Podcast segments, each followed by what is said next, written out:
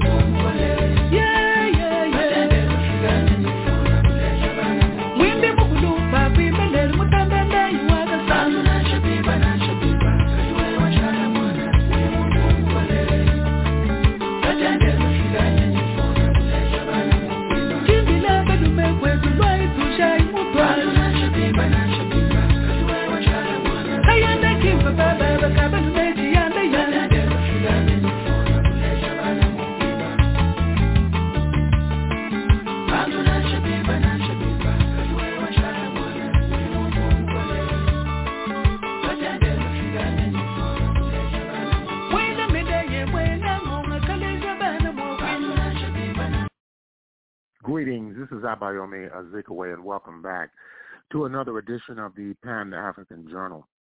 The Pan-African Journal is an audio news magazine. It's brought to you here on a weekly basis. Uh, I am your host, uh, Abayomi Azikiwe. Today is Saturday, uh, September 11, 2021. We're broadcasting live from our studios in downtown Detroit. We want to thank all of our listeners for tuning in to another edition uh, of our program. This program features our regular Pan-African Newswire report. Uh, we'll have dispatches on the suspension of the Republic of Guinea from the Regional Economic Community of West African States, as well as the Continental African Union. Uh, this is due to the military seizure of power uh, earlier in the month. Ethiopia has disputed the United Nations High Commissioner for Refugees claims uh, surrounding refugees uh, in neighboring Sudan. Zimbabwe war veterans are endorsing the reelection of incumbent President Emmerson Mnangagwa. And Angola is reporting an additional 5,000 cases of the COVID-19 uh, in this southern African state. In the second hour, we look back on the 50th anniversary of the Attica Rebellion of 1971, where African American prisoners led an uprising against the prison industrial complex. Finally, we review uh, some of the major issues in Africa and internationally in depth. These and other features will be brought to you uh, during the course of our program. Tuned. Right now, we'll take a musical interlude uh, to Benin in West Africa. Let's listen in.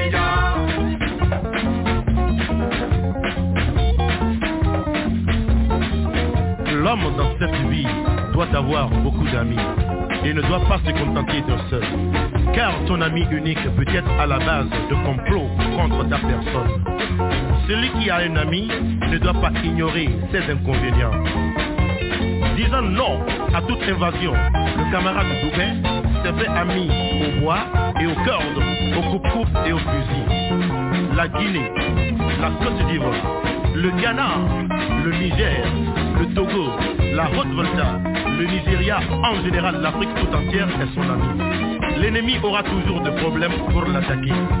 On ne porte pas une bague chaude à la main, elle criera. puebla se demotion motologie demoti na iku demoti ka bi kosofɔtɔ ka kan kosofɔtɔ ka fɔ ne le bi bɔn demoti yɔ nɛ bibi sɔmɔ ko yɔ nɛlɛ ko yɔ ya sɔmɔ e wa se kowɔ do agbota e bɛ sɔmɔ yɔ do agbɔ yɔrɔ kunu gosu lɛ bi agbo iku sebede.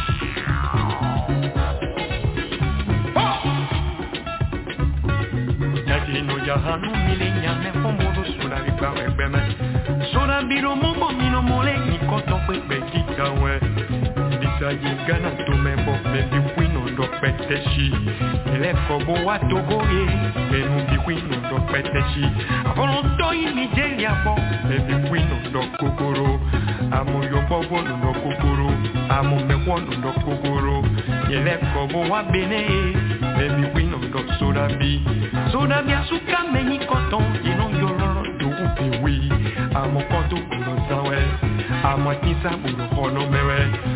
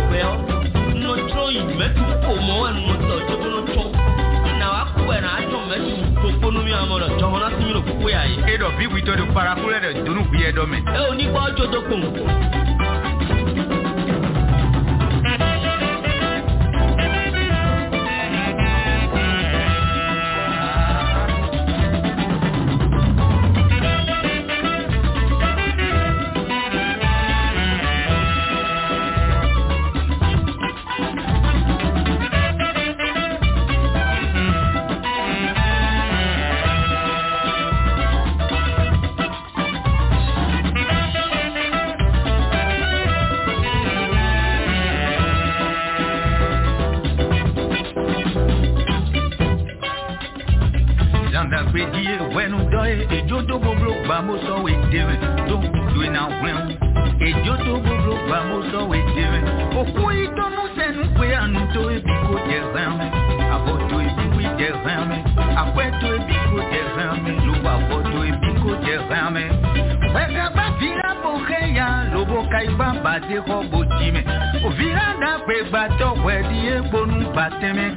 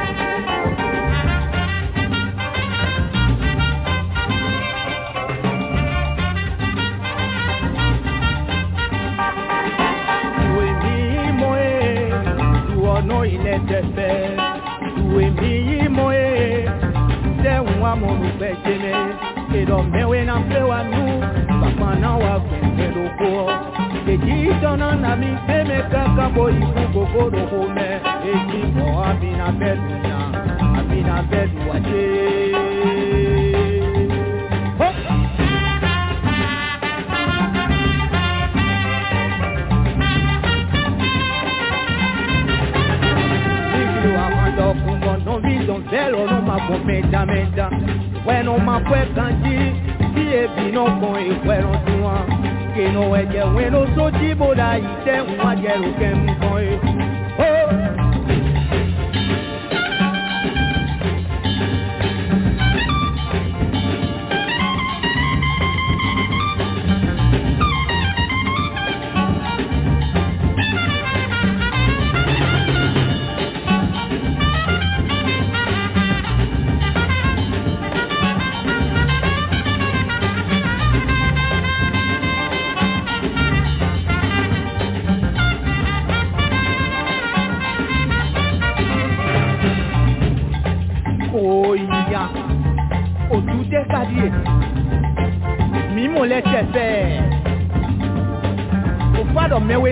mabana kpeme ɖo kpɔ ɖe dzi woƒe le tedzi tɔna amigbe me kaka bo iku goglo xome woƒe yi tedu adzɔkpo ɖigbe kokɔtɔ ke nu guluvi wonɔ fa goe nɔ fa goe nɔ fa goe nɔ woƒe le ahanudɔ bi ni agbɔkɔ do dzi mi ma ahanudɔ mi dze ka le agbo na yi nɔ fa kame wɔ ene dzi woƒe le likli wɔ ahadɔ kubɔ nɔvi tɔ kɔpɔ nɔ mamɔ tame tame tame tame woƒe le ke no dze ŋu ɖo sodza yi dze ŋu adze ɖo ke nu kɔ yi eɖe bɔnu miɔ mina. na ikoko ẹ̀jàgbétọ́ roko na kíkọ́ roko àkàn lídìí roko òkọ́fù roko ìdábà kan tó kọ́fù ọmọ ìbọ̀kọ́ kọ́nú náà tó bọ̀ ọ́rọ́ bẹ̀ gómẹ̀. Masunu mo dɔn di kom tiwɛ ja o dɔn wɛ masunu nu mo dɔn di kom tiwɛ ja o dɔn ajaja abɛ do a dɔn di kom tiwɛ ja o dɔn kofi. Minase koko la jagbetɔ bona bɔ miomua se tɔ de nu meni ye wiwa na restation tó gbọ́ kọ́rọ́ àpọ̀tàn ṣe. Kòkó lájà péjọ. Lórúkọ ànábọ̀rẹ̀ lórúkọ. Kòkó lájà péjọ. Lórúkọ ànábọ̀rẹ̀ lórúkọ. Àjàgbéjọ àjàgbéjọ.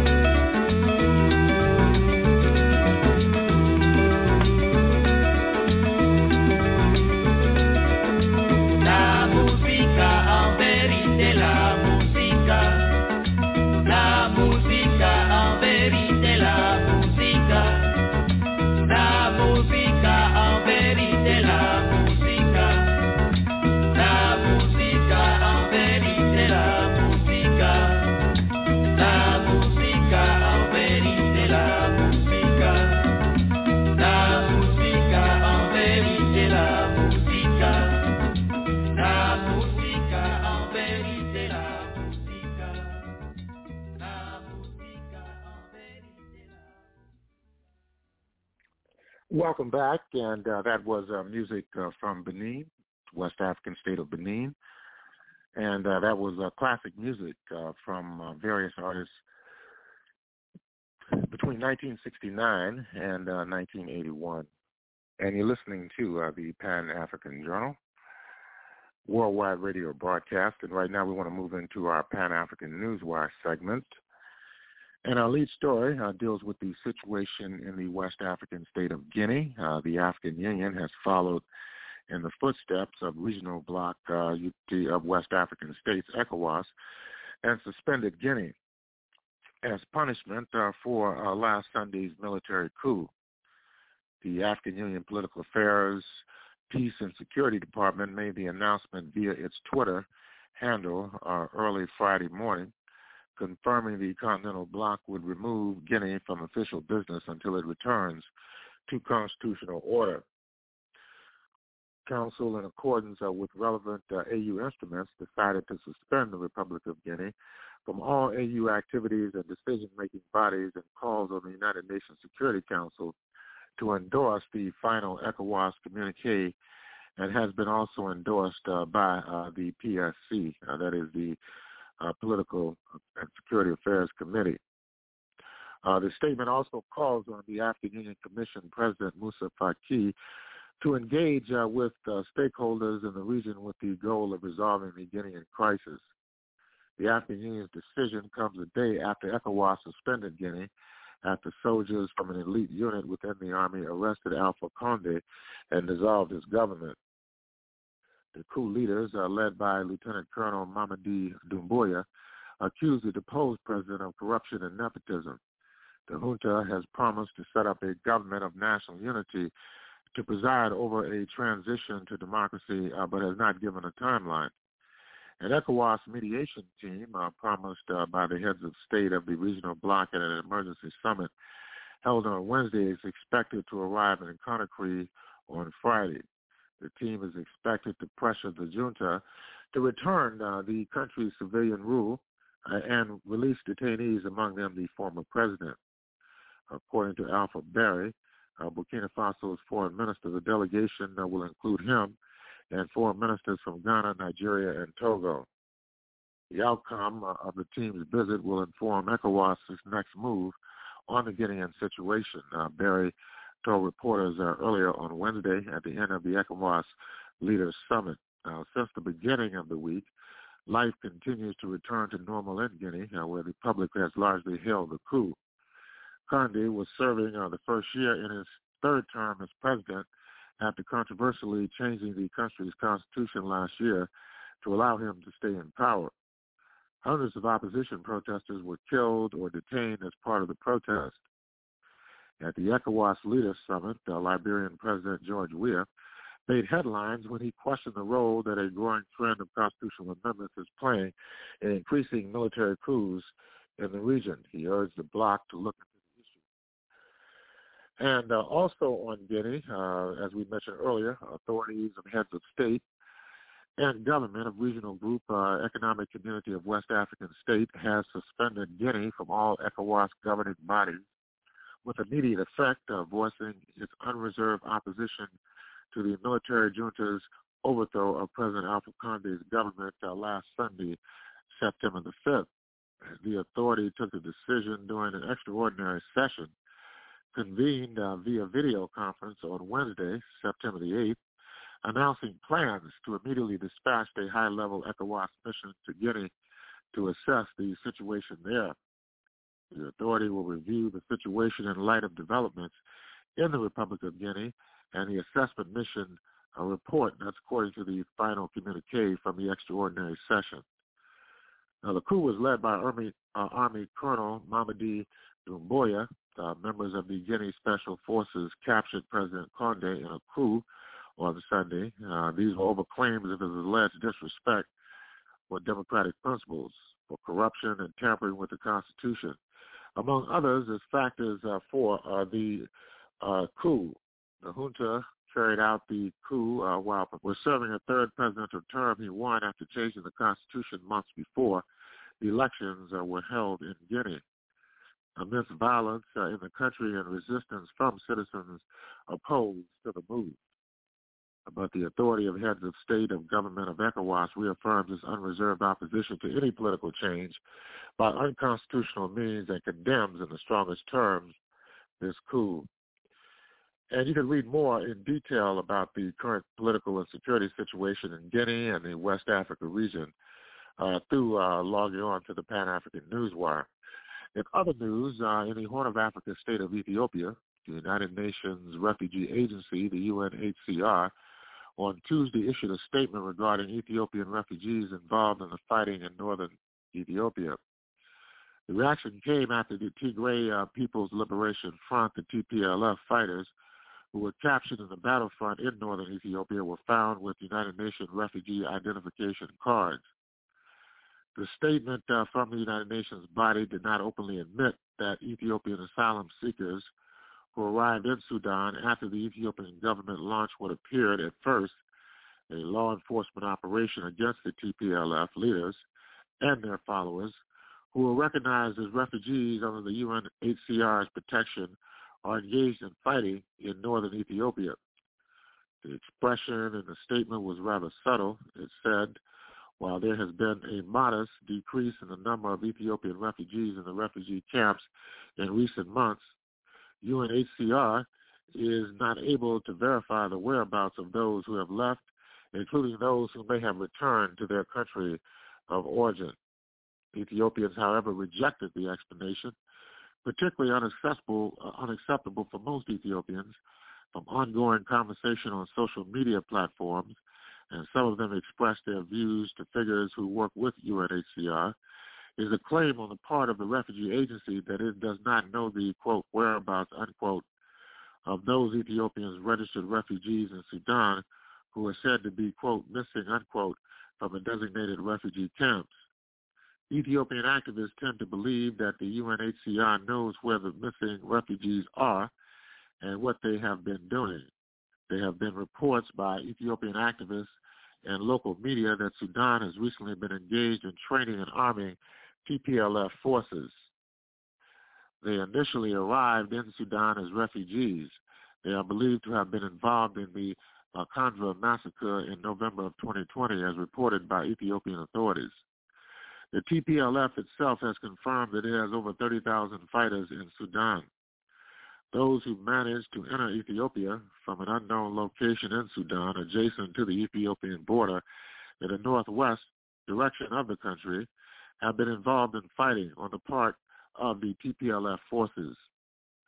In May of 2021, hundreds of TPLF forces who were in Sudan as refugees were captured by the Ethiopian Defense Force as they attempted to enter Ethiopia for armed activity. Many Ethiopians do believe that the UN Refugee Agency knew about it. Shared below are randomly selected reactions of some Ethiopian Twitter users who remarked on the UNHCR statement. And of course, uh, this article goes on uh, to talk about how the UNHCR's handling of the TPLF forces who fled to Sudan after committing the Maikandra massacre has raised questions among Ethiopians. Refugee status recognition was given at the time when the Ethiopian government disclosed that Maikandra criminals have crossed borders into Sudan. Another striking thing about the TPLF criminals who are accepted as refugees in Sudan, a country that invaded Ethiopian territory after the Ethiopian government launched an offensive to reverse the TPLF attack on the defense force, is that they were used primarily uh, as sources uh, for the narrative in major media outlets and human rights organizations in the West. Aid agencies who claim to have the urge to provide emergency humanitarian assistance in Tigray were also somehow involved in aiding the TPLF forces. Fighters uh, who were captured in the recent fighting in the North Wollo and South Gondar areas were caught with high energy biscuits that were meant to be distributed to those who need it most in the Tigray region of Ethiopia. The TPLF leaders in the Tigray region were also provided with satellite phones that were supposed to be for aid agency workers' operational use. You're listening to uh, the Pan African Newswire segment uh, of uh, the Pan African Journal. I am your host, uh, Abayomi Azikiwe. And in the southern African state of Zimbabwe, the Zimbabwe National Liberation War Veterans Association has endorsed uh, President Mnangagwa as ZANU-PF's candidate uh, for the 2023 presidential elections. The war veterans who met in Beatrice on Thursday in the wake of some people who claimed to be disgruntled war veterans said they were solidly behind President Mnangagwa, who is also the ZANU-PF first secretary and president. The Zimbabwe War Veterans Association National Political Commissar, Joel Murarumba, told uh, the Herald newspaper yesterday that the meeting, uh, which was attended uh, by war veterans representatives from across the country, came up with a number of resolutions, one of which was the endorsement of President Mnangagwa as the party's sole candidate for 2023. We endorsed our President, Comrade Mnangagwa, as our candidate for 2023. Our decision was given easy, uh, his, according to his efforts in developing the country since his election. Ever since he became president, he has done wonders on the development front, despite being confronted uh, by Cyclone Idai in 2019, which shows his love for his people. Roads are also being repaired while new ones are being constructed using local resources which has never happened in this country. Comrade Mu Rimba uh, said the other resolution uh, was to have an increment on the monthly earnings and, and timeless payments of school fees for war veterans' children and the decentralization of funds to meet funeral expenses for war veterans. He said that I have to admit uh, that we were agreed that there is need for a review of our monthly alliances. However, we have to follow the proper channels for us to get that increment. There is need to maintain discipline, uh, the leader said. Comrade Murarumba uh, challenged some elements within the association who recently claimed they were paid to beat up or intimidate people during election campaigns to provide details of those who sent them. As war veterans, we went to war to liberate people so that they live peacefully in their country, he said. He therefore cannot be seen to be going around beating up the same people. We have never beaten anyone, and anyone who goes around claiming that they were sent to beat up citizens should tell us the ones who sent them and how much they were paid. Comrade Maria Rumba uh, said war veterans were disciplined and will remain a ZANU-PF affiliate. As disciplined cadres, genuine war veterans will not attack the party leadership, said Comrade Rimba. He called for the speedy vetting, vetting of war collaborators. And uh, finally, uh, the situation, of course, in Angola involving uh, COVID-19 is also uh, gaining attention uh, in the international press. Uh, Angola uh, has a 5,000 mark infection rate uh, just uh, earlier uh, during the week. A health profess- professional uh, at uh, the uh, Central Vaccine Depot in Luanda, the capital, are administering AstraZeneca vaccines to combat the COVID-19 pandemic. The number of COVID-19 infections in Angola neared the 50,000 mark, even as the country continues to fight to curb the spread of the virus.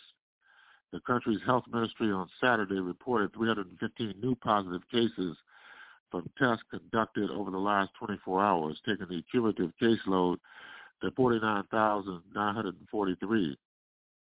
In the same period, nine virus-related deaths were recorded, taking the southern African country's death toll to 1,322. The health ministry noted that the number of active cases stood at 4,000. 45, including 18 patients in critical conditions, 41 with severe conditions, 139 experiencing moderate conditions, 45 with mild conditions, and 3,802 are asymptomatic. The country has embarked on a mass vaccination drive in efforts to contain the spread of the virus. The country has already administered more than 1.7 million doses of the vaccine. With that, we're going to conclude uh, the Pan African Newswire segment uh, of uh, the Pan African Journal. And in concluding this segment of our program, we want to remind our listeners the Newswire is an international electronic press service. It is designed to foster intelligent discussions on the affairs of African people throughout the continent and the world. The press agency was founded in January of 1998 and has published thousands of articles and dispatches in various newspapers, magazines, journals, research reports, and on blogs and websites throughout the world. The Pan-African Newswire represents the only daily international news source on Pan-African and global affairs. If you'd like to log on to the Pan-African Newswire so you can stay abreast of some of the most pressing and burning issues of the day, all you need to do is uh, go uh, to our website, and uh, that's at uh, Pan-African News blogspot.com. Uh, that's panafricannews.blogspot.com. And uh, also, uh, if you'd like to have access uh, to uh, today's uh, Pan African Journal worldwide radio broadcast, all you need to do is go to our website at the Pan African Radio Network and that's at uh, blogtalkradio.com forward slash Pan African Journal. That's blogtalkradio.com forward slash Pan African Journal. The programs can be shared uh, via email, blogs and websites, social media networks, etc. We'll take a break. We'll be back with more of our program for this week. You the days and days.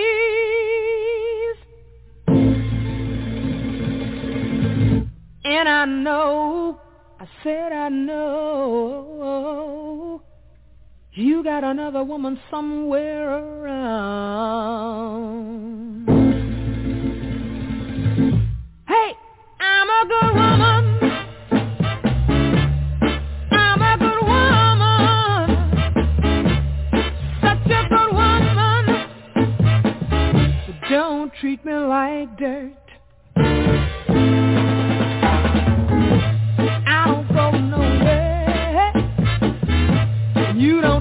Me out. If I put on a nice dress, baby, you wanna start a fight. Even my next door neighbor notice the shape I'm in. They're all talking. Even my so-called friends. Now I know what I'm gonna do. Away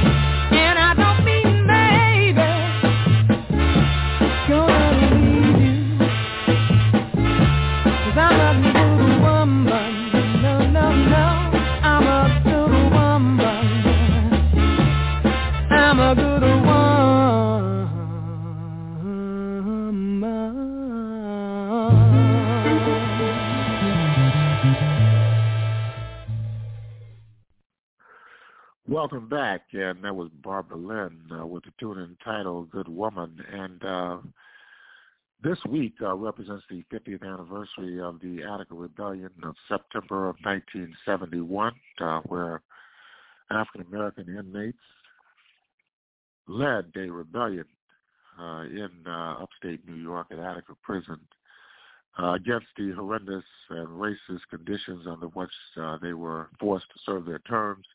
They put forward demands uh, to uh, the prison authorities in the state of New York, and of course, they were met uh, by uh, vicious and draconian repression. And this is the story of the heroic uh, Attica Rebellion of some 50 years ago. Let's listen in. Hi, I'm Brian DeShazor, Director of the Pacifica Radio Archives, and welcome to another edition of From the Vault, the Archives weekly program that takes our history out of the vault and onto the radio. This week we listen to the historic Pacifica radio coverage of the bloodiest prison confrontation in American history. September 9, 1971 marked the beginning of the Attica Prison Rebellion. Nearly 1,500 prisoners revolted and held 40 guards hostage while the world awaited the reason for this uprising. Prisoner L.D. Barkley would break the silence on WBAI radio in New York City. The entire incident that has erupted here at Attica is not a result of the dastardly bushwhacking of the two prisoners September 8th of 1971, but of the unmitigated oppression wrought by the racist administrative network of this prison throughout the year. We are men. We are not beasts and we do not intend to be beaten or driven as such. What has happened here is but the sound before the fury of those who are oppressed. We call upon all the conscientious citizens of America to assist us in putting an end to this situation that threatens the lives of not only us, but of each and every one of you as well. The prisoners had authored a manifesto issuing demands for improvements on inhumane living conditions as well as establishing educational and career training opportunities. Four days of negotiations ended, and New York State Police and National Guard troops assaulted the rebel prison block. When the smoke cleared, the death toll was 33 prisoners and 10 of the prison guards held hostage. Pacifica's coverage of these five chilling days brought into focus a world behind bars that the American public created.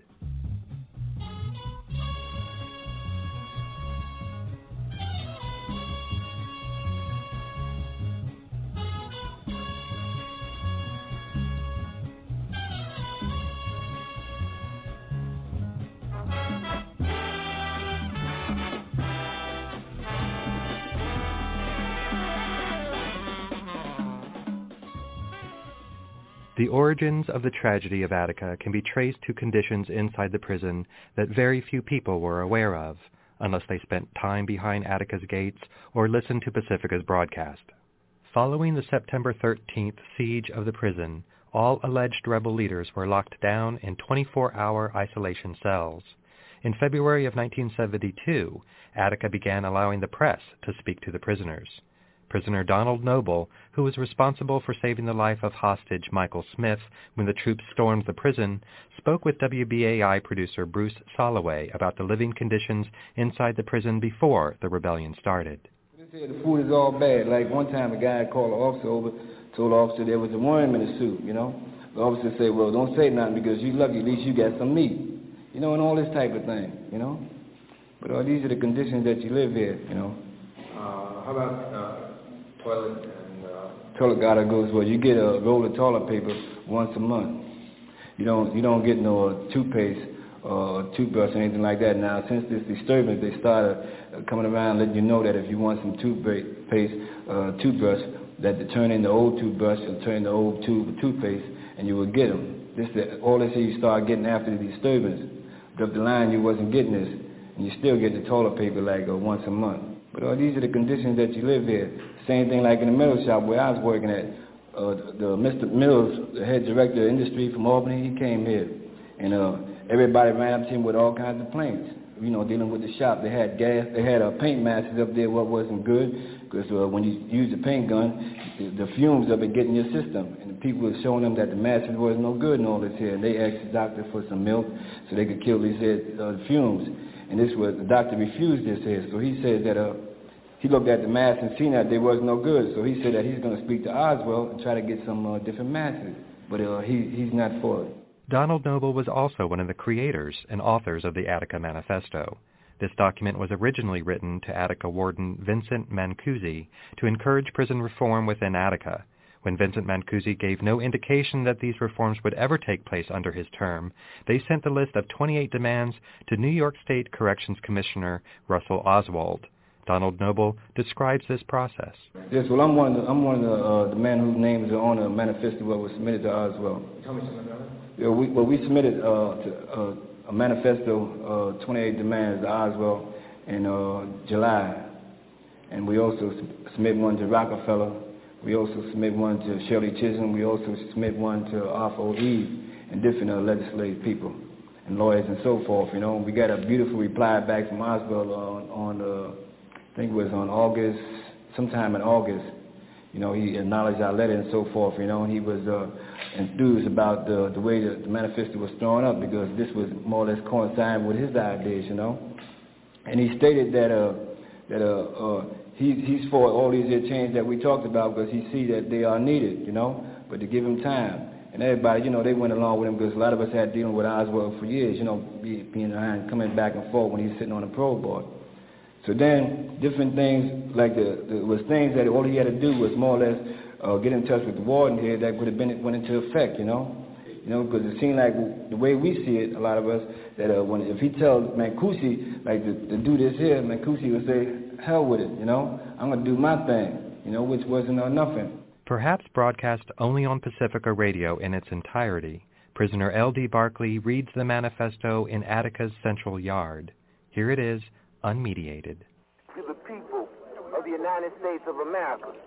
First of all, we want it to be known that in the past we have had some very, very treacherous experiences with the Department of Correction in New York State. They have promised us many things, and they have given us nothing except more of what we already got. Brutalization, murder inside this penitentiary. We do not intend to accept or allow ourselves to accept this situation again. Therefore, we have composed this declaration to the people of America to let them know exactly how we feel and what it is that they must do and what we want primarily and not what we what someone else wants for us. We're talking about what we want. The entire and then and again, it seems to be a little misunderstanding about why this incident developed here at Attica. And this declaration here will explain the reason. The entire incident that has erupted here at Attica is not a result of the dastardly bushwhacking of the two prisoners September 8th of 1971 but of the unmitigated oppression wrought by the racist administrative network of this prison throughout the year. We are men. We are not beasts and we do not intend to be beaten or driven as such. The entire prison populace, that means each and every one of us here, have set forth to change forever the ruthless brutalization and disregard for the lives of the prisoners here and throughout the United States. What has happened here is but the sound before the fury of those who are oppressed. We will not compromise on any terms except those terms that are agreeable to us. We call upon all the conscientious citizens of America to assist us in putting an end to this situation that threatens the lives of not only us, but of each and every one of you as well. We have set forth demands that will bring us closer to the reality of the demise of these prison institutions that serve no useful purpose to the people of America, but to those who would enslave and exploit the people of America. Our demands are such. We want complete amnesty, meaning freedom from all and any physical, mental, and legal reprisals. We we want now speedy and safe transportation out of confinement to a non-imperialistic country. We demand that, that the federal government intervene so that we will be under direct federal ju- ju- jurisdiction. We want the governor and the judiciary, namely Constance B. Motley, to guarantee that there will be no reprisals. And we want all facets of the media to articulate this. We urgently demand immediate negotiations through William M. Kunstler, attorney at law, 588 9th Avenue, New York, New York. Assemblyman Arthur O. Eve of Buffalo. The Prison Solidarity Committee of New York, Minister Farrakhan from the Muslims. We want Huey P. Newton from the Black Panther Party, and we want the chairman of the Young Lord Party. We want Clarence B. Jones of the Amsterdam News. We want Tom Wicker of the New York Times. We want Richard Roth from the Courier Express. We want the Fortune Society. Dave Anderson of the Urban League of Rochester. Blonde Eva Barnes. We want Jim Ingram of the Democratic Lit Chronicle of Detroit, Michigan. We guarantee the safe passage of all people to and from this institution. We invite all the people to come here and witness this degradation so that they can better know how to bring this degradation to an end. This is what we want. We right. Also, also, we want Joe Walker from Muhammad Speaks newspapers. Now, and, and we want this to be understood. All these people that we've asked for, we love them, and I believe they care something about us. And we don't want him them here next year. We want them here now.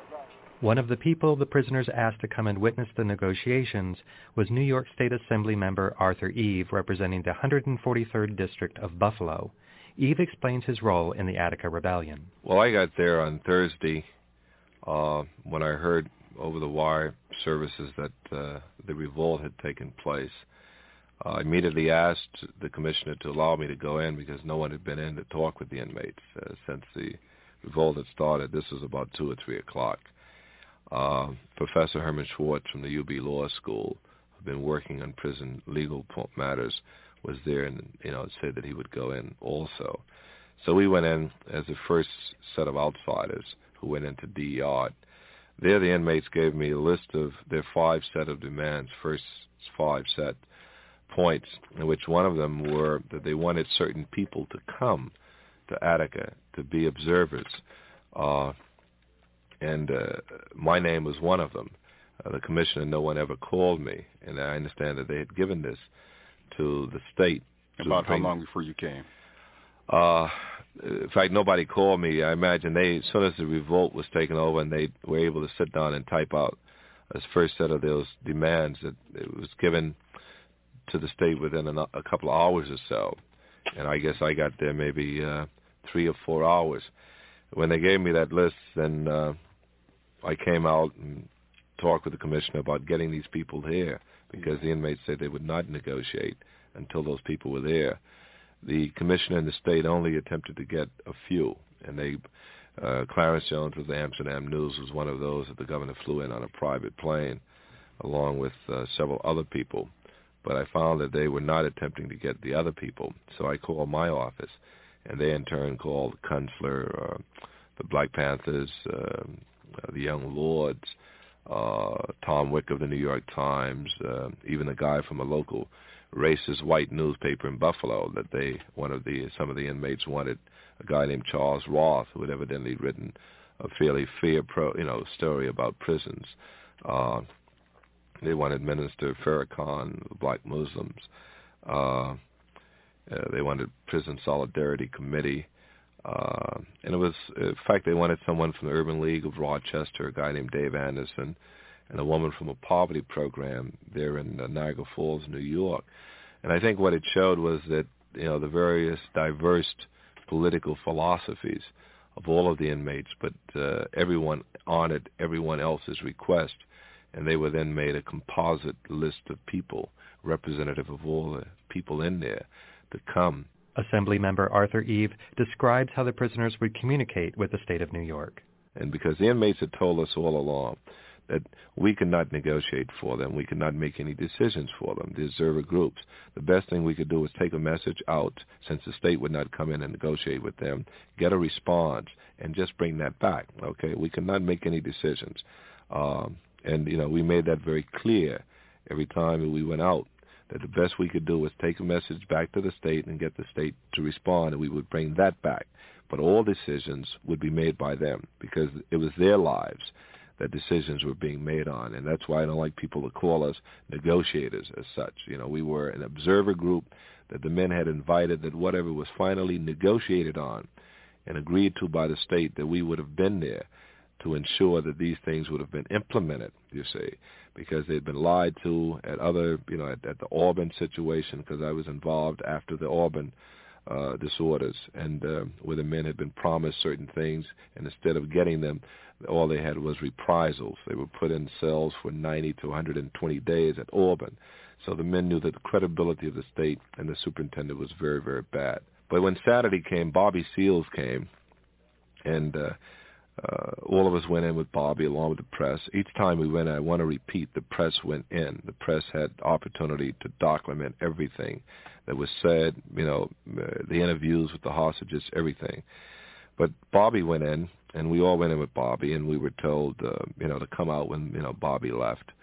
Uh, Bobby went in, talked with a few of the inmates, sort of the leadership, and got a picture of what was going on and he said that he had to leave and come back and uh, later the next morning, Sunday morning at seven, but he was going to talk to Brother Huey Newton and uh, uh, talk with the committee back in L.A. But you know he couldn't tell him what to do. He wasn't going to make any recommendation. You know.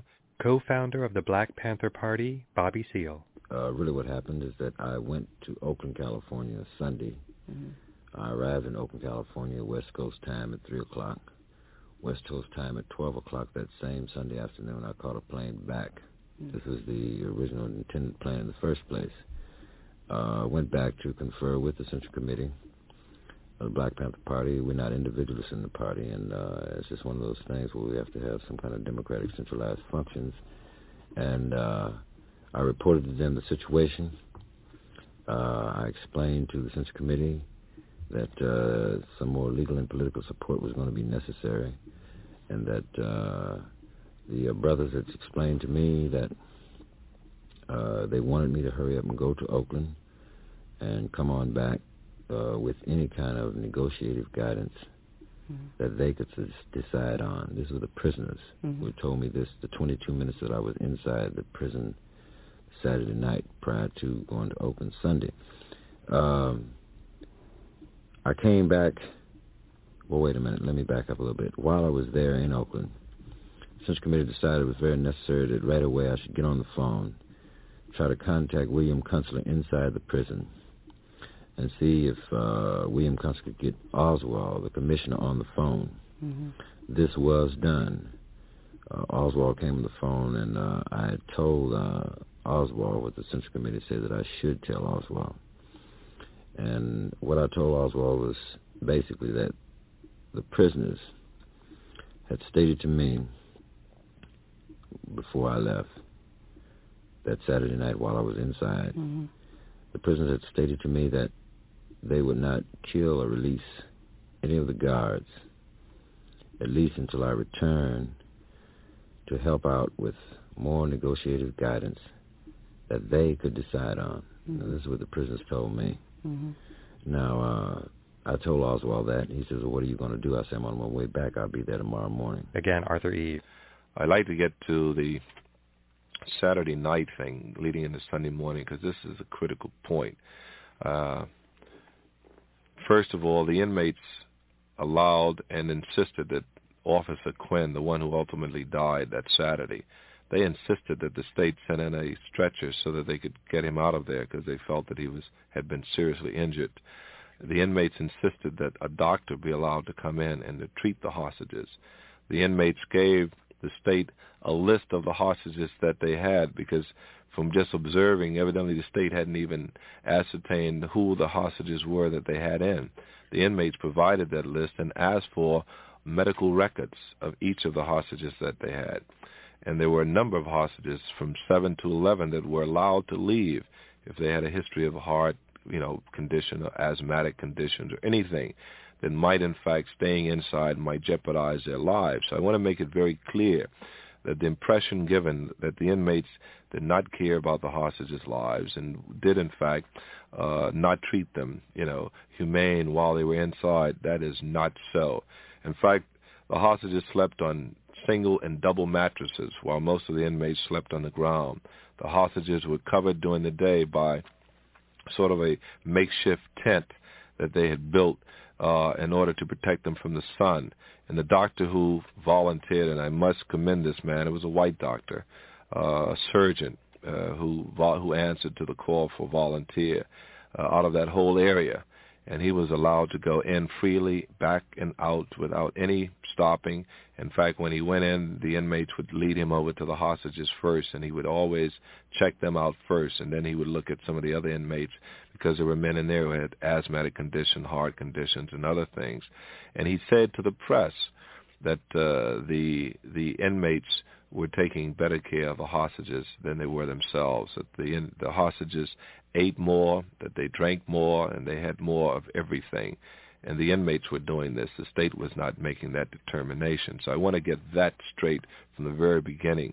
From my people and comrades from Attica State Prison, they have informed us, we that trying to serve our people, that an officer that has been mentioned by the press, which has been using relics and trying to destroy what really, really happened is that the officer died of a heart attack. Right? This officer was sent to the hospital by the prison administration. Later on, two days later, this officer passed away in the hospital. Now, this administration run by Mancusi, and now who's in command, Oswald, and his supreme commander, Rockefeller, as trying to charge us with murder. This is not so. So uh, we are, myself and our people in Attica, are trying to tell you that we did not murder this officer. Arthur Eve explains how the state was using the media to publicly demonize the prisoners.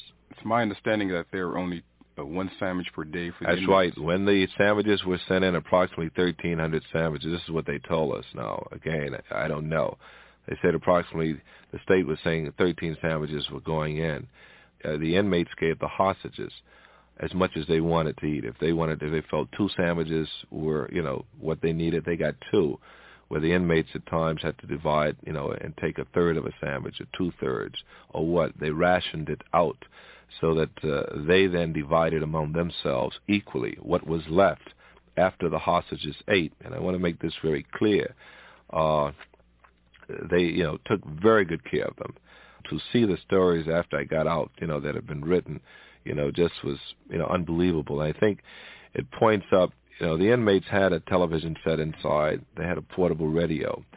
Uh, and every time we went in, you know, they let the press come in. They insisted that, you know, all the major networks and everything else, and they had a pool out front where they would pick X number of guys to go in. And they knew the things that were being recorded. They knew the statements that were being made, you know, and the hostages were saying that they were being treated well and so forth, you know, and how they were being treated even better. And they should, you know, and they were shown the area. You know, the doctor told the news media how the hostages were being treated better and so forth. But then they saw on the TV tubes that this was not what was going out into the world. And they then, you know, knew that the system was again attempting to polarize and to make uh, the outside world look upon them as, you know, animals or beasts or people who were not sensitive to human life.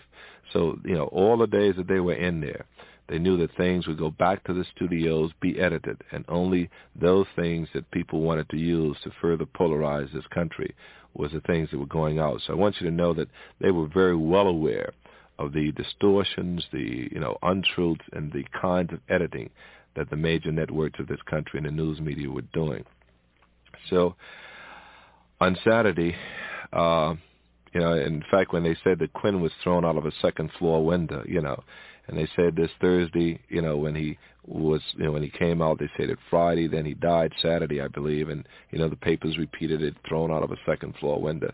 The claim by the administration is that the uh, correction officer who died was thrown from a second floor window. Say it out loud.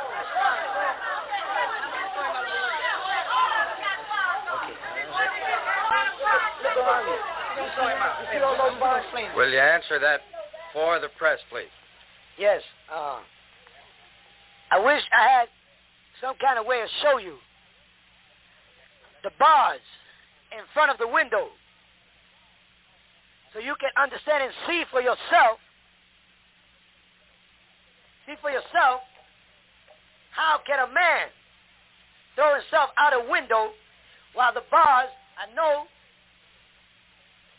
larger than at least around six inches.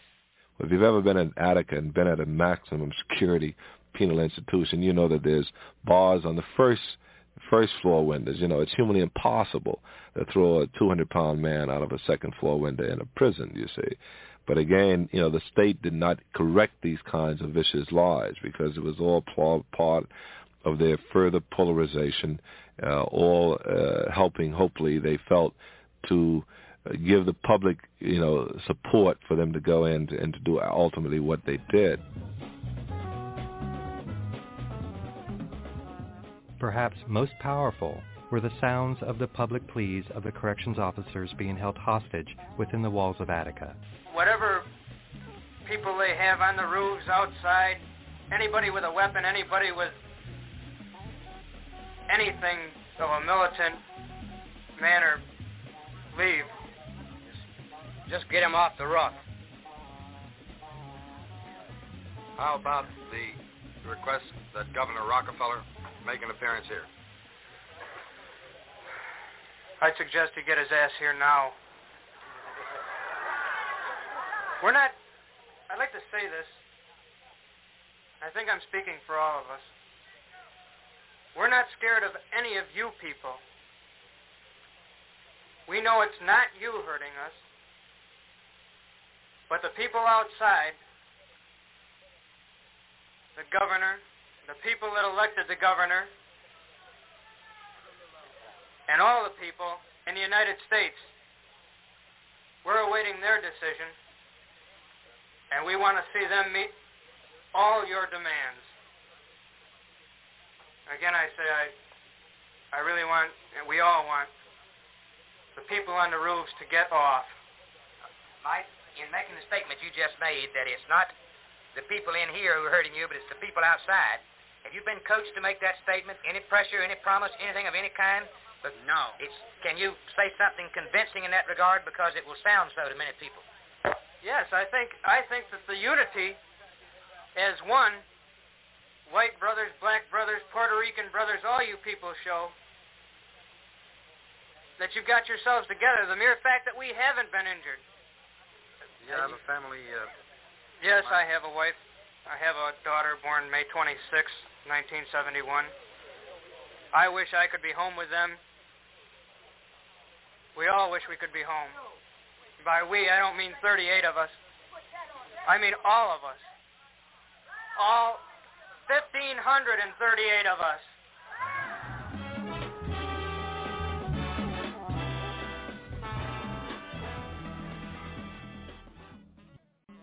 When it was evident the state of New York was losing interest in negotiating, Attorney William Kunstler made a prediction on the state's next move. Do you think uh, they will really sacrifice the guards before they will uh, agree to the demands of the president? Yeah, I had hoped the guards would not be expendable, but I think from the reaction here that they are expendable. Did you say the, the guards are expendable? If the, if the governor's remarks mean that he won't come and intervene, then I come to the conclusion the guards' lives are expendable. Do you think that uh, Commissioner Oswald has another alternative? Of course he has no alternative. Time. Just to wait. And prisoners said they would take no action whatsoever if they had more time. And it seemed to me that time, in all justice and humanity, should have been given. Time can make you know, a lot of shades of difference in negotiation, and time can save lives. And I would think that no stone should have been unturned in order to save those lives. They want to kill 39 guards and 1,500 prisoners. That's one thing. If they have any respect for human life, time is a lot easier to buy than life through in time. Isn't uh, the only way to get out of this really to grant the amnesty that they're asking? Well, but there are shades of amnesty. There are ways to negotiate it. There are lots of what things about, that could be done. What about, what's the shade of amnesty that might be acceptable to the prisoners? The governor might uh, promise commutation, immediate commutation. He might promise a an a certain limit on punishment. He might promise executive clemency and executive pardon. I mean, there are a dozen different ways which that cat could be skinned. The, a few moments ago, state police troopers moved into the unsecured areas of the institution to restore order under specific orders to only use force to meet force or to protect the lives, if possible, of the hostages. At the same time, a riot control gas was dispersed at 948 by helicopters in an effort to immobilize persons in the unsecured areas. And the noise that you hear in the background, background right now is the riving up of the helicopters. And the time is quarter to ten. And I'm here. And I'm supposed to be reporting this, and I'm supposed supposed to be unemotional. But my people, my brothers in there, are going to be slaughtered. And it's very difficult to be a professional reporter this time. Uh, Our consulate has been refused admittance and now one is going off. One Army helicopter is taking off. That means that they are now beginning to attack.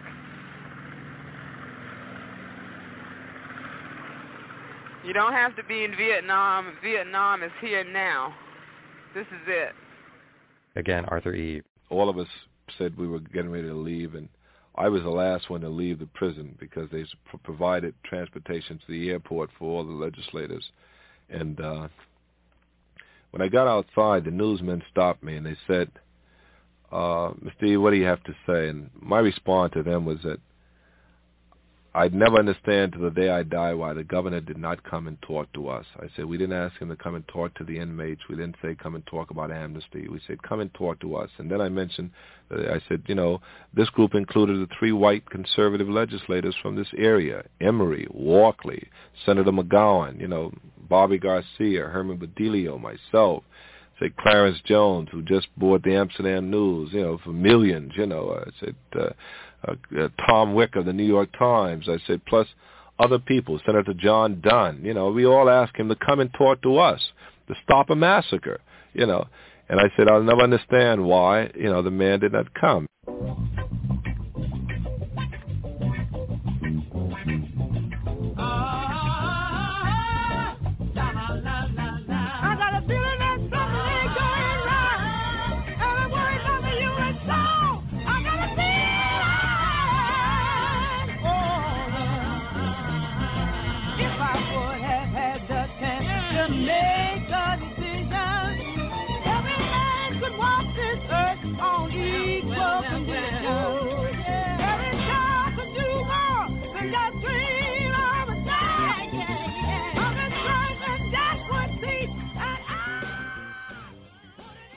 Early in his career, comedian Richard Pryor was broadcasting that summer on Pacifica radio station KPFA in Berkeley, California.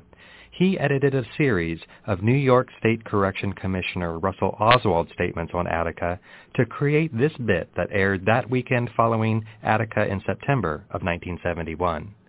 We have some interesting things for you tonight. This is a little thing that Alan Farley and I worked out together. Uh, it's a comedy album. It's not been released yet, but it's going to be a monster. I think it's uh, called The Button-Down Mind of uh, Russell Oswald, famous Attica comedian. And uh, guess we're here now. And now, ladies and gentlemen, the star of our show. That funny man is solved, Mr. Decision Maker, Russell Oswald. Let's see if I can review for you, if I can, um, a few of the things that entered into this uh, most agonizing and uh, uh, decision I've probably ever made in my life.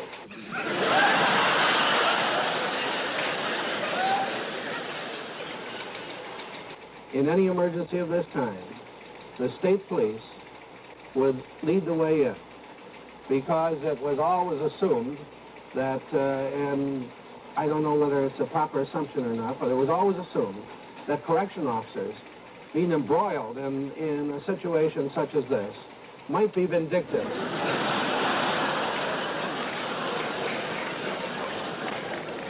in going in, and the state police who are a tremendously well-disciplined and uh, a fine organization, uh, would go in coolly and...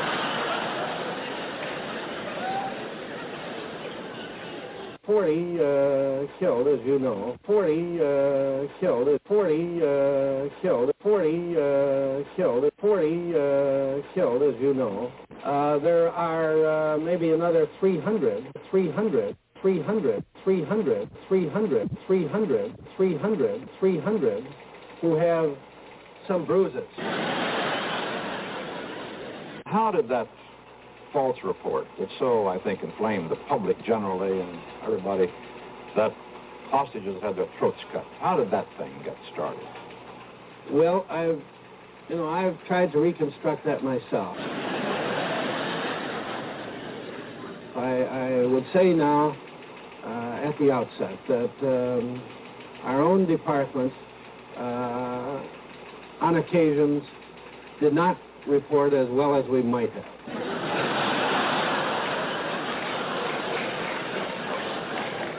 It was under tremendous tensions, tremendous pressures. Um, people were reporting at all times, no time to verify. Uh, the press was interviewing almost anyone who came out of the institution uh, who looked like an official or an unofficial uh, visitor there. There was a story put out by a guard that uh, these throats had been cut. There was a story put out by a police sergeant that these throats had been cut. I believe one of my staff said the throats had been cut. Someone said I said they had. And so far as I know, no one has been able to prove to me yet that I did. I hope I didn't.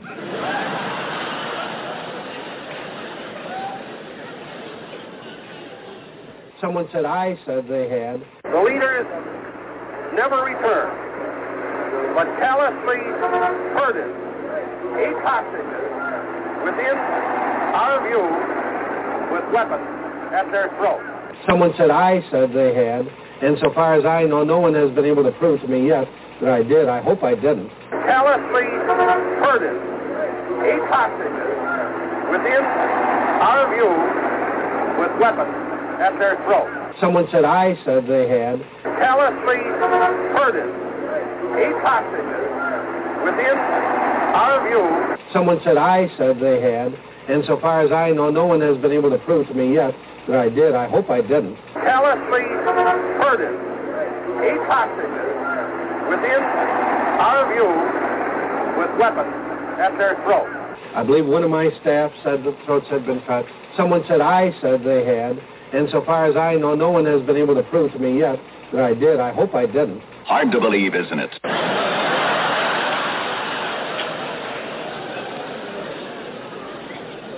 I saw a the a sniper from the state police who told me that a man was pulling a knife across this inmate's throat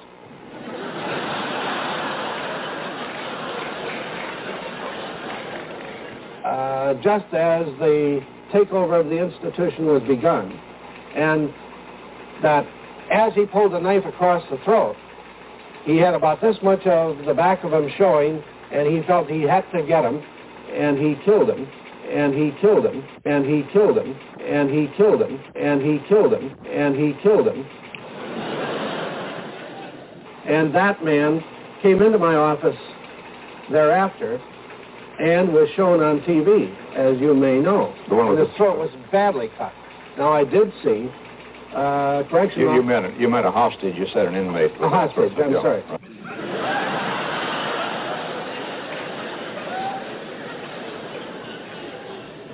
Several of the hostages had uh, had their blindfolds dropped around their neck, had been shot in the head. Uh, it was all bloody around the blindfolds. This was given to me by the pathologist. Uh, there was a sense of confusion.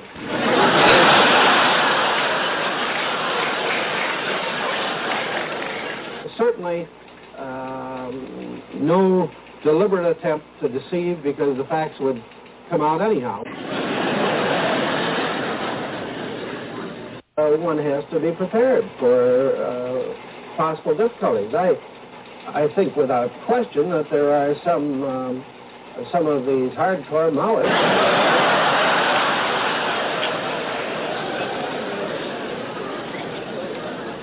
who would love to start the thing up again and who will get support and what help they can from people on the outside.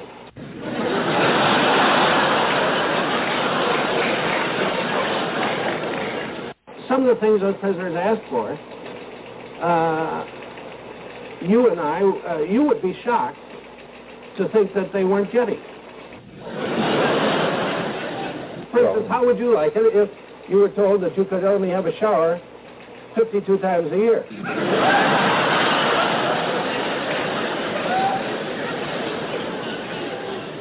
How would you like it if you only got a roll of toilet paper every five weeks?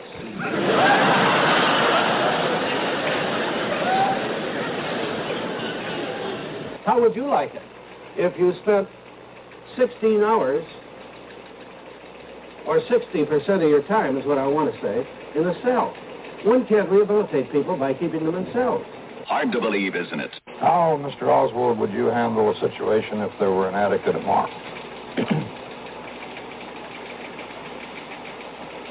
I don't know. I don't know. I don't know. I don't know. I don't know. I really and truly don't know. I don't know. I don't know. I really and truly don't know. I really and truly don't know. It would be easy. It would be easy. It would be easy. It would be easy. I don't know. I really and truly don't know. It would be easy to say I'd do the same thing again, but I don't know. I, I don't know. I really and truly don't know. It would be easy to say I'd do the same thing again, but I don't know.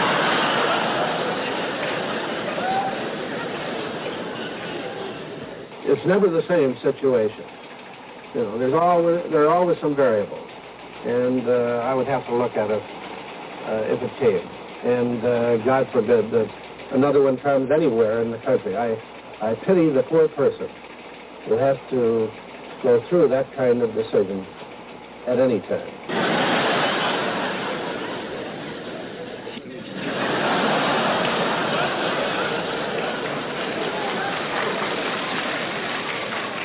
It has indeed been an agonizing decision.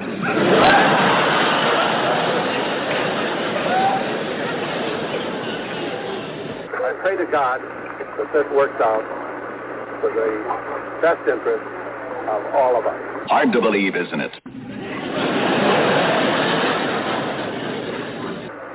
I pray to God. For you don't count the dead when God's on your side. That this works out for the best interest of all of us.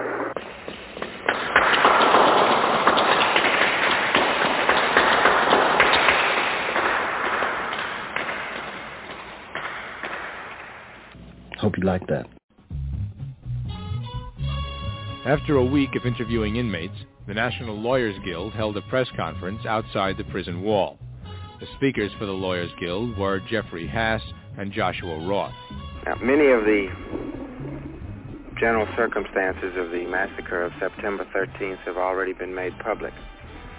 At this time, we have sufficient corroborating evidence to substantiate that inmate Frank Hicks was deliberately singled out and killed after he had surrendered and been placed in custody.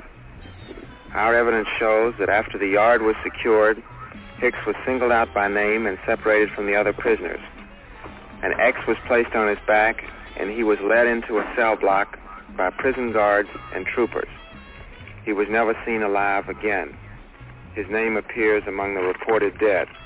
The only conclusion that we can make is that he was executed. In securing the institution, state troopers and prison guards had been led to believe from statements released by prison officials that several of the hostages had their throats slashed and that at least one hostage had been castrated. These lies further embittered and enraged the guards and troopers who had been waiting for five days at the gates of Attica for orders to go in. Their bitterness and rage was exercised on the inmates in the shootings, assassinations, and systematic beatings which followed. The brutality on September 13th was accompanied by constant references to the statements of prison officials, which had and still so poisoned the minds of the guards that they continue to terrorize the prisoners in spite of the results of the three autopsy reports which totally contradict the official statements. Governor Rockefeller and prison officials provoked the police riot which caused the deaths of 41 persons and the shootings and beatings of hundreds more. We hereby call for the indictment of Governor Rockefeller, Commissioner Oswald, Deputy Commissioner Dunbar, Warden and Warden Mancusi, and Deputy Warden Vincent for assault, mayhem, and murder.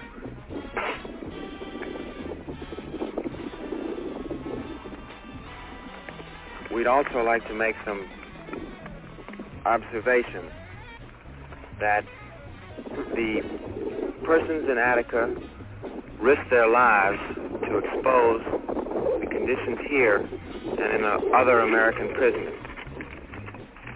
That the response of the governor and other officials is not to deal with the conditions and the terribleness of the conditions which was raised, but it is to silence and punish the persons who raised those issues.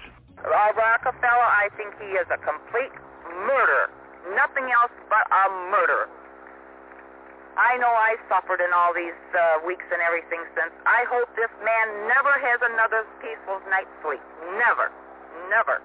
Attorney William Kunstler reflects on the lessons learned from Attica from this talk recorded in 1973. The other night at the law school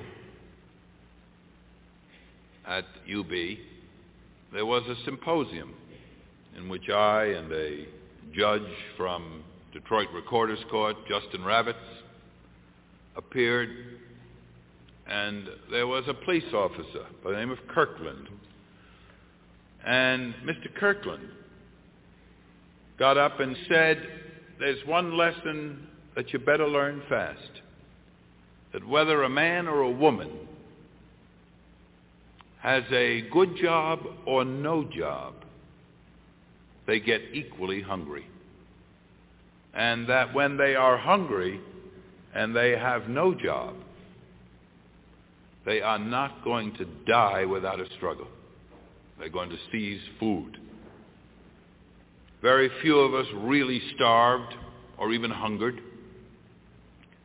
Virtually every want is in some way met. There isn't a gnawing feeling of eternal oppression.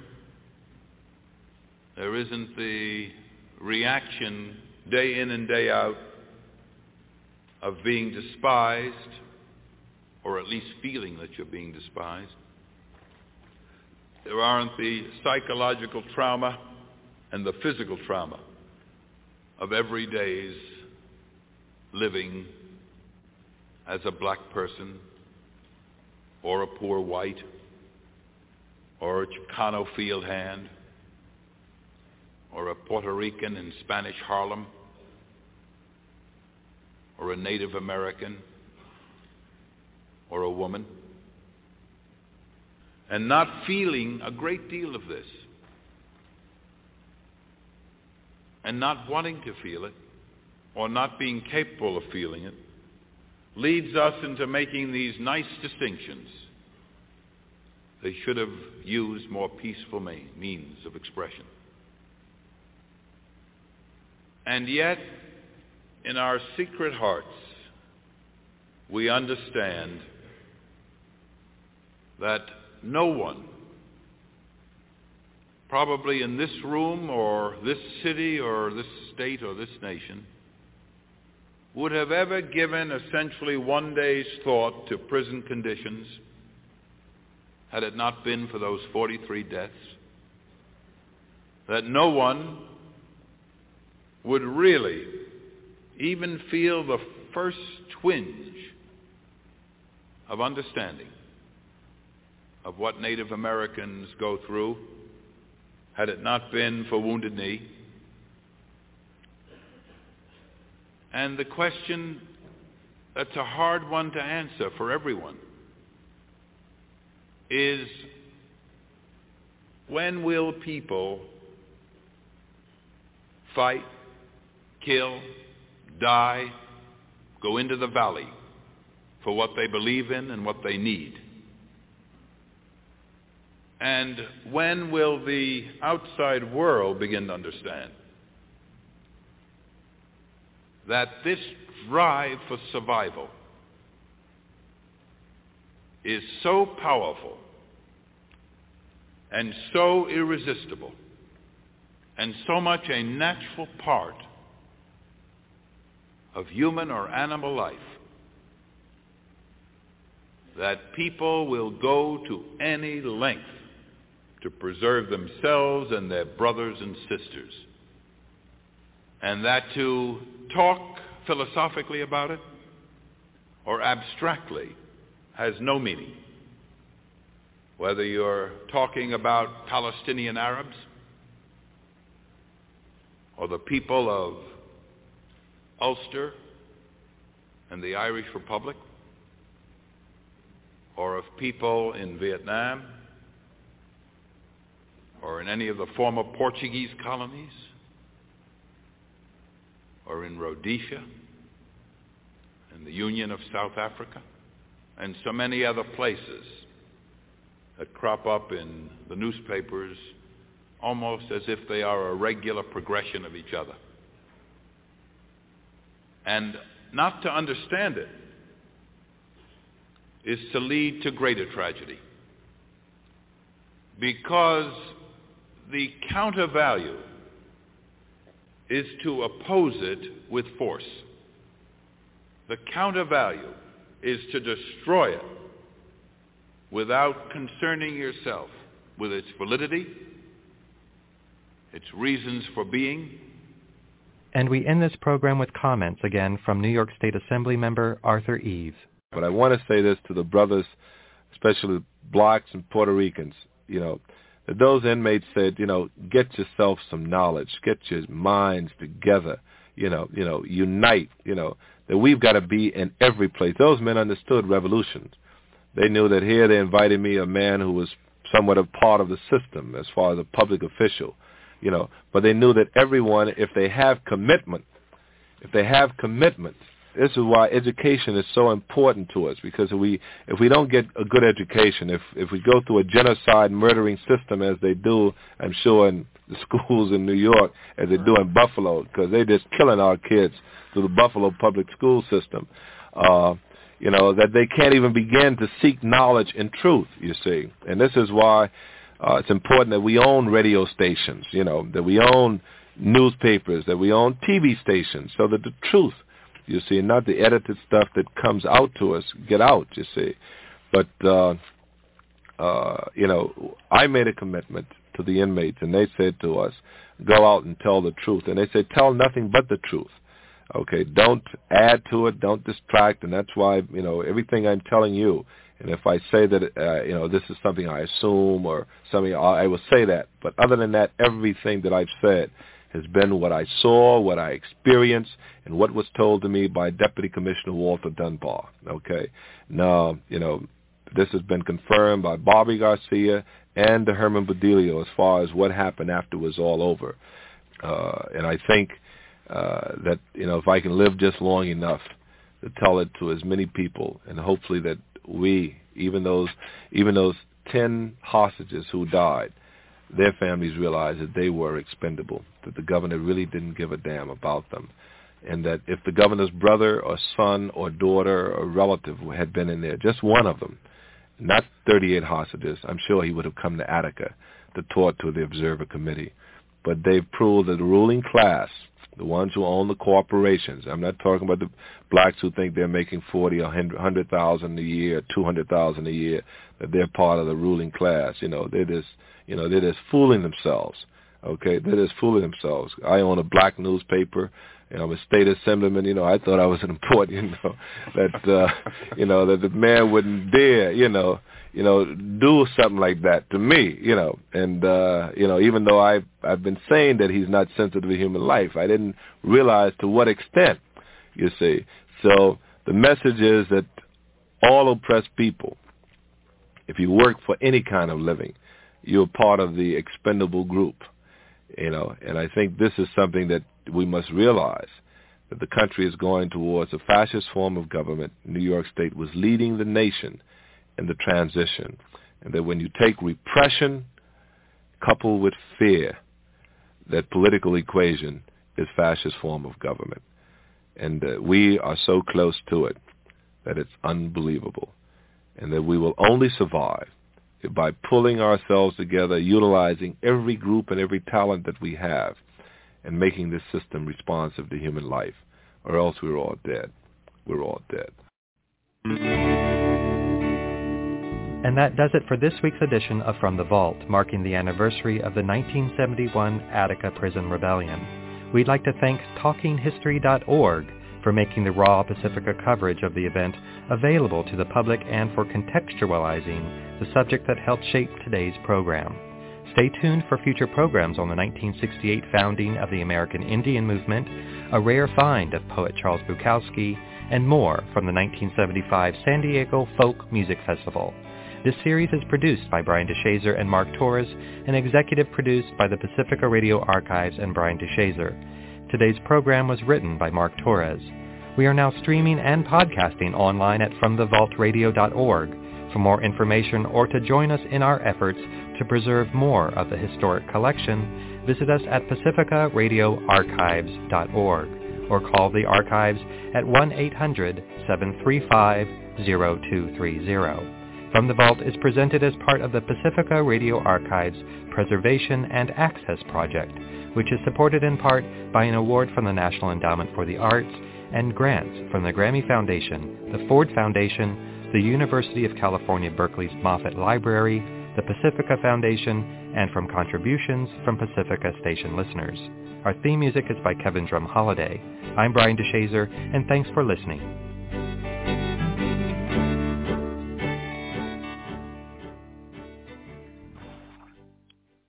Welcome back. And that was a uh, audio documentary on uh, the Attica Rebellion of September 1971. Uh, we're commemorating the 50th anniversary of that heroic uh, uprising uh, led by African American uh, prisoners in 1971. And we'll take a break. We'll be back with our concluding segment.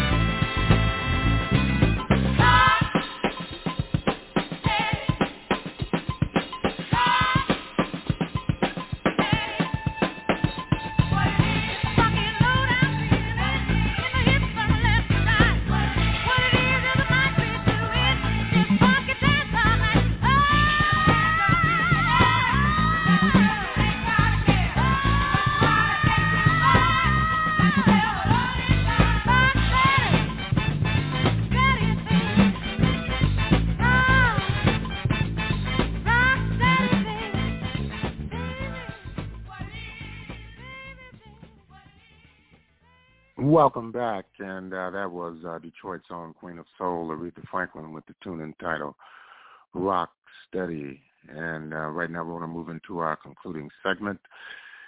We're going to uh, examine uh, some of the most burning and pressing issues of the day. Uh, today in the United States is the 20th anniversary of the 9-11 attacks of 2001. And this is a report from CGTN that deals with that question as well as others. Uh, let's listen in.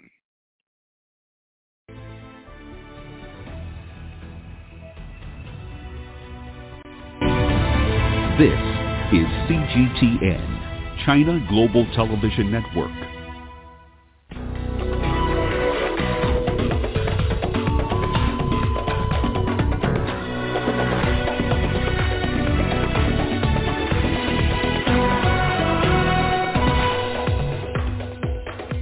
U.S. marks the 20th anniversary of the September 11th attacks amid growing concerns about international terrorism.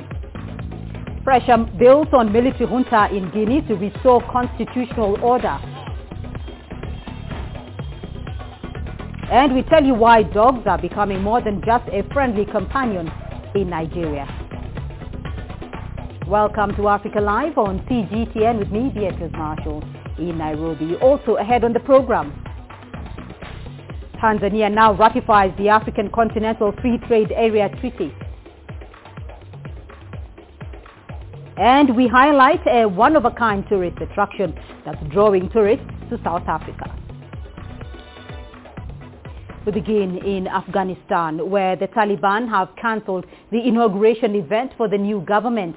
Unconfirmed reports earlier said the group was planning to hold the ceremony on Saturday, the 20th anniversary of the 9-11 terror attacks. Well, let's now cross over to Zamarie Abbasin in Kabul for an update on the developments in Afghanistan. Abbasin, what more can you tell us about that cancellation of the inauguration ceremony for Afghanistan's interim government?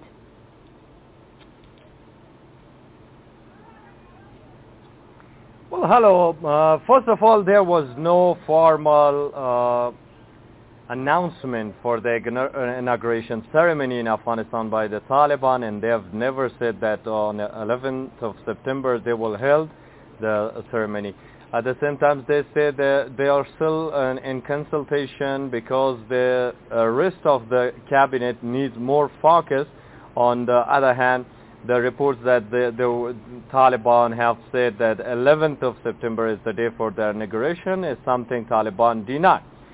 On the other hand, also we can include that the Taliban have some issues according to the sources, intra-Taliban issues, and they've uh, not been reaching to a conclusion in regard to formation of the uh, cabinet, the rest of the member of the cabinet of the Taliban. So this is the recent issues and the Taliban have been in consultation and the most important uh, uh, issue is that there is no one inside the cabinet and the structure of the cabinet but the Taliban. Many believe that it's a Taliban cabinet made by Taliban and for Taliban, but the Taliban emphasized that uh, in regard a woman uh, role in the cabinet, it, it, doesn't mean that the woman could participate and if uh, there is a woman, there, she will uh, very uh, fairly represented uh, represent all the women of Afghanistan. So they are still on the consultation, but also the reports of there are some uh, opposition among the Taliban, which they deny, but many experts in Afghanistan believe that there's no other uh, reason but the opposition among the Taliban because the Sirajuddin Haqqani is now uh, Minister of Interior Affairs, right. while Mullah Yaqub, son of Mullah Muhammad Umar, the late Supreme Leader of Taliban, is Defense Minister. So it seems like there uh, might be some opposition uh, among the Taliban. So uh, how is uh, today's 9-11 attack, so uh, the anniversary, being perceived in Afghanistan after the exit of U.S. forces?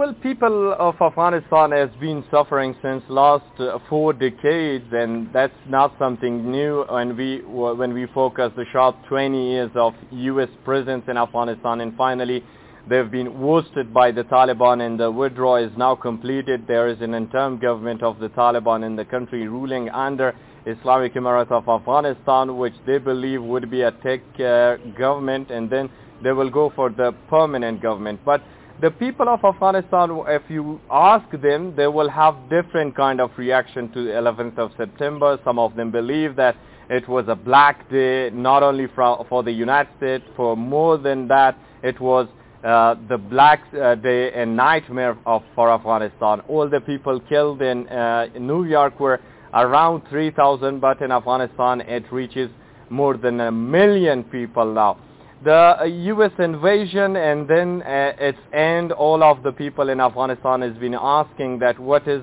uh, what was it about because the Taliban is again in power and there are more groups. The ISKP is uh, still in some corners of the country while the economic uh, situation is very much disastrous and the social life of the people and the fears and phobias among the Afghan people. That's all because of 9-11. While there were much more, not only limited to these, the night raids and airstrikes, the, that lots of people in Afghanistan being killed by the U.S. and NATO forces in Afghanistan. That's why the people of Afghanistan are sparkling anger over the uh, U.S. and their allies in Afghanistan. Some other uh, uh, youth still believe that whether it was a bad day in, in Afghanistan, suffered a lot, but there were opportunities too. millions of people educated and Afghanistan was far better in uh, reconstruction and roads were built and far more progresses, but it was vanished just in around two months and Taliban are back again. That's why they at the end believe that it was a black day for the people of Afghanistan. All right, it's Marile Abbasin joining us there from Kabul. Thank you. Meanwhile, U.S. President Joe Biden is calling for national unity as the country prepares to mark the 20th anniversary of the September 11, 2001 terror attacks. On Saturday, Biden will visit the sites where the planes crashed. Nearly 3,000 people were killed in the attacks. 9-11 served as the justification for the U.S. to launch its so-called global war on terror, which began with its invasion of Afghanistan. The U.S. ended its military occupation last month. CGTN's Nathan King looks back on the event. The day after World Trade Center towers collapsed, the United Nations Security Council united in silence.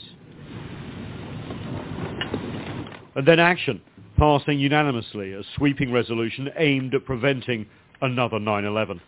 For the UN, just a few kilometers from ground zero, it was personal too it's important to remember that this global institution is also anchored in New York City. It is a New York institution. So not only did people from 90 different countries perish in the, in the World Trade Center attack, but we all, uh, many of our colleagues had friends and families who also perished. So we, we were part of this community.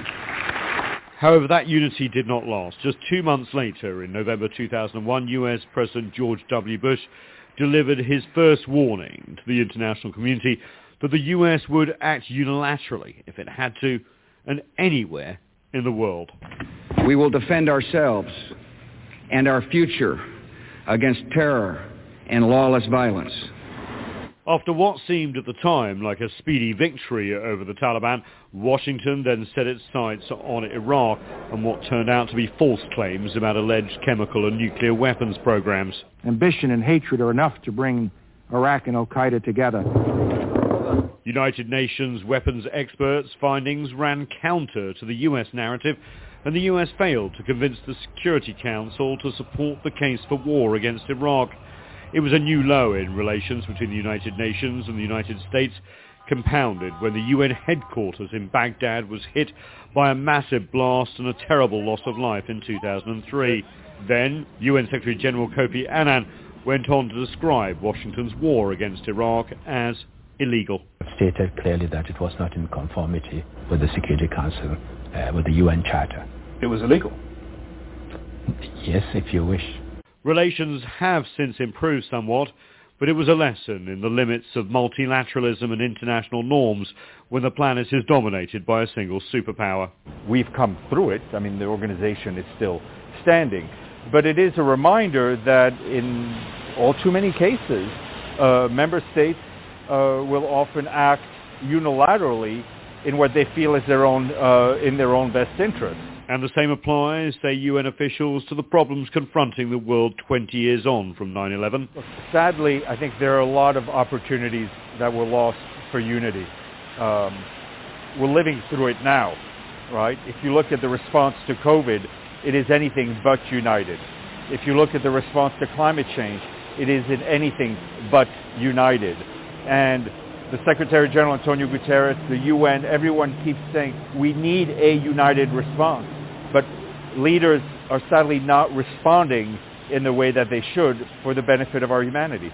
So that's why so much attention will be paid in less than two weeks' time to US President Joe Biden's first speech to the United Nations General Assembly here in New York, 20 years on from the attacks of 9-11 with a tragic loss of life and trillions of dollars spent. The question has to be asked after the US has had humiliating retreats from Afghanistan and Iraq. Will it be a more chastened Washington that's ready to confront the shared challenges of humanity going forward? Nathan King, CGTN, New York. In December 2020, the U.S. removed Sudan from its state sponsors of terrorism list. However, the country still faces lawsuits filed by victims of the 9-11 attacks. The Khartoum government was held accountable because it hosted Osama bin Laden between 1991 and 1996. The victims argue that without the support of Sudan, bin Laden would not have been able to mobilize resources or logistics to attack the United States. Naba Mohedin reports from Khartoum. Last December, Sudan welcomed the U.S. administration's decision to remove the country from the U.S. state sponsors of terrorism list. Shortly after the decision, lawyers of the September 11 victims' families requested a $4 billion settlement. But the Sudanese Prime Minister Abdullah Hamdok said the government is working with the U.S. to get legal immunity to prevent Khartoum from paying any future compensation related to the terror attacks. The removal has also enabled Sudan to clear some of the arrears it owes to the International Monetary Fund. It also plans to settle over $50 billion in foreign debt. After decades of isolation, Sudan is keen to roll over its economy and attract more foreign direct investment. The country is also working to rejoin the international banking system. Naba Muhyiddin, CGTN, Khartoum, Sudan. Well, the war on terror, which uh, 20 years ago was concentrated mostly in the Middle East, has spread.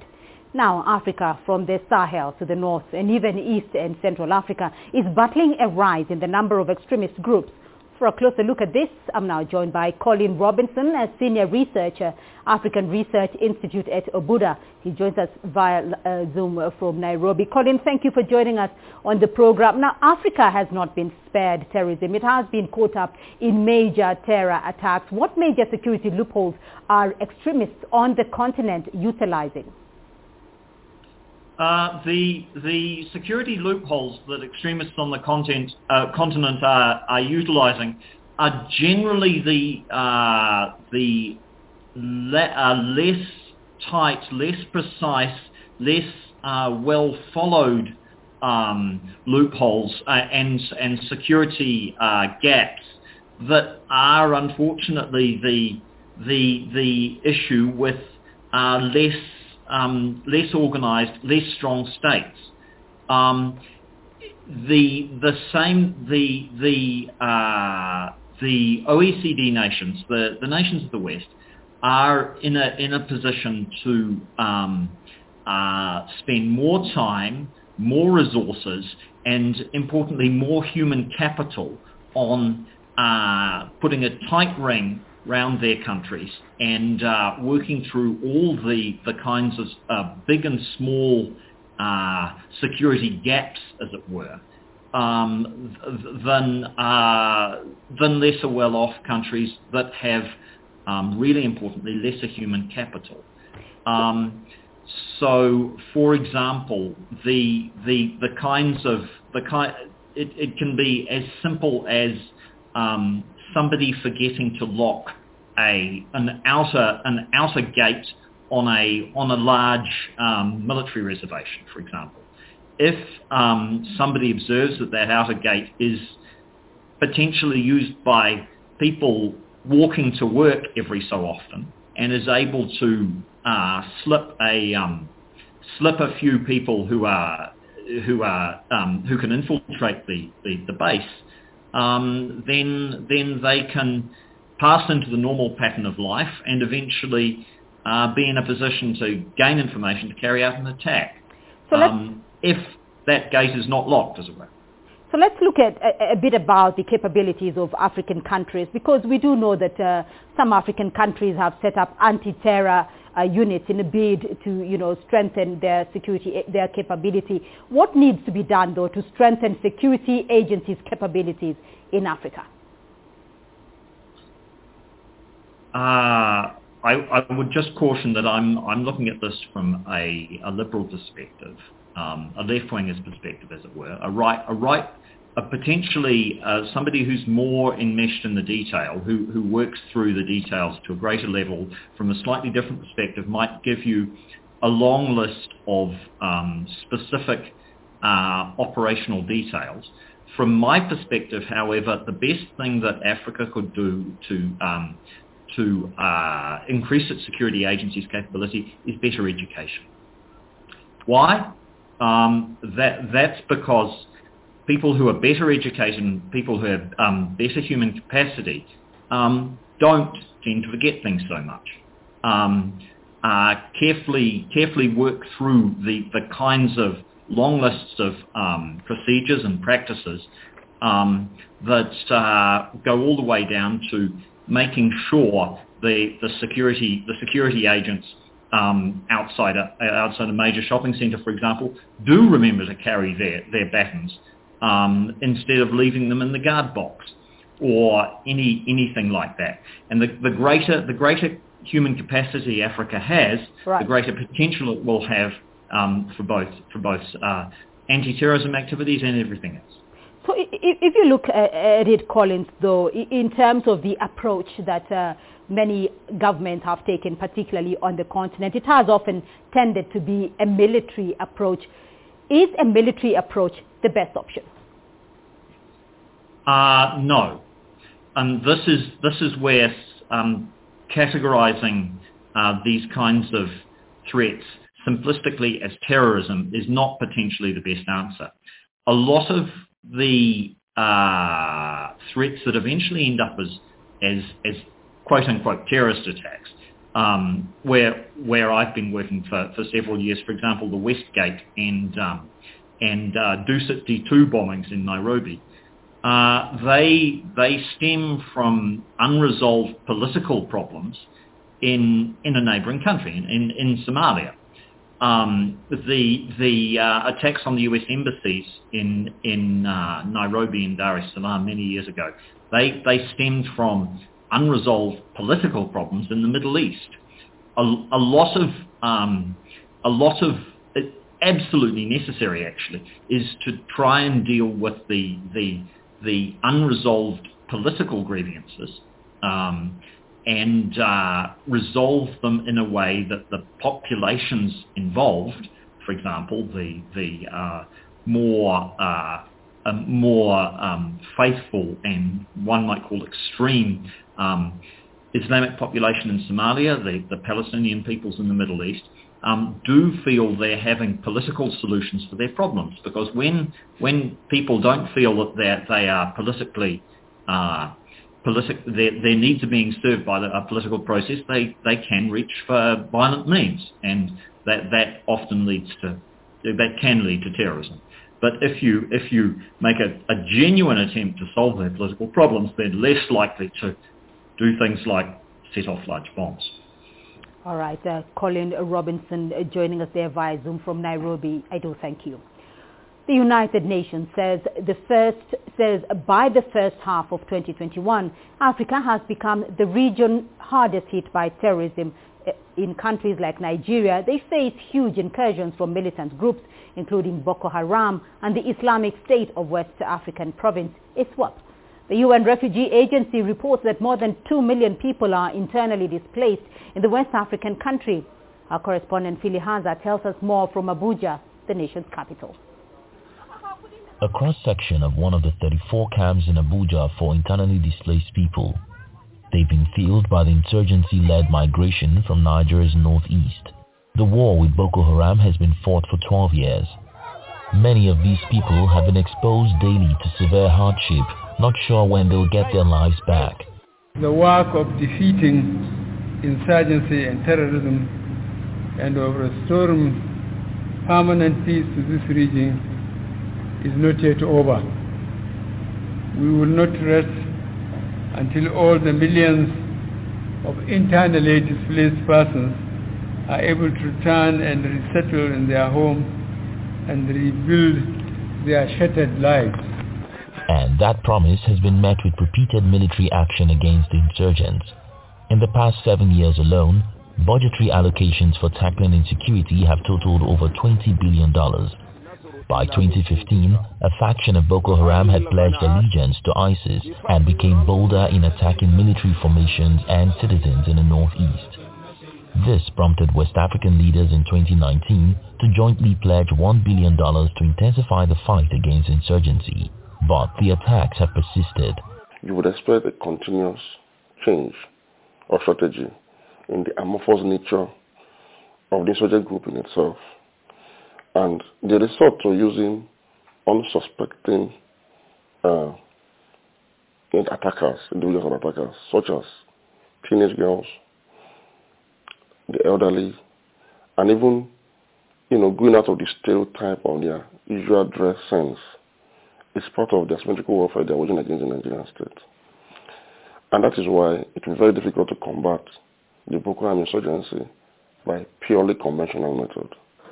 Experts say to end the war on insurgency, the government will need to focus more on countering radicalization among Islamic faithfuls to prevent them from being recruited by terrorists. It is the duty of the Nigerian state to mobilize the Muslim community away from this radical ideology that has continued to water the seeds of radicalization among millions of Nigerian Muslims that are now willing recruits for the insurgency that the Boko Haram group is waging against Nigeria.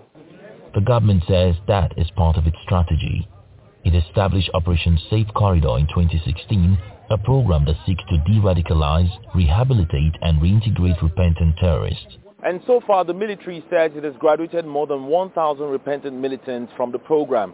The hope is that the efforts will yield more results in ensuring that every last one of the militants lay down their arms and denounces terrorism in Nigeria. Phil Ihaza, CGTN, Abuja. CGTN marks the 20th anniversary of the September 11th terrorist attacks with special coverage beginning at 12.45 GMT. The impact of 9-11. We'll bring you live the memorial ceremonies in New York City.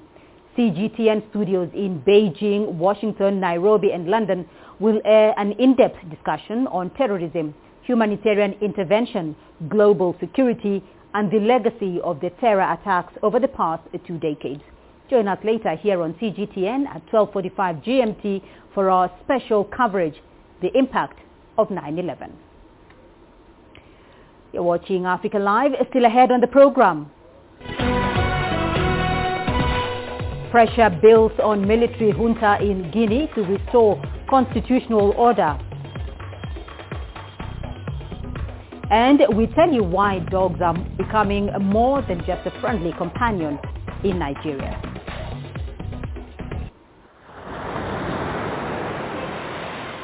The East China Sea, home of dream seekers, where China's hub for reform and opening up connects with the Maritime Silk Road.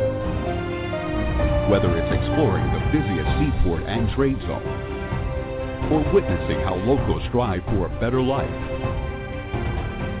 Join CGTN's adventure, Tides of Change Part 2. A journey enchanted by a dynamic ocean and beyond.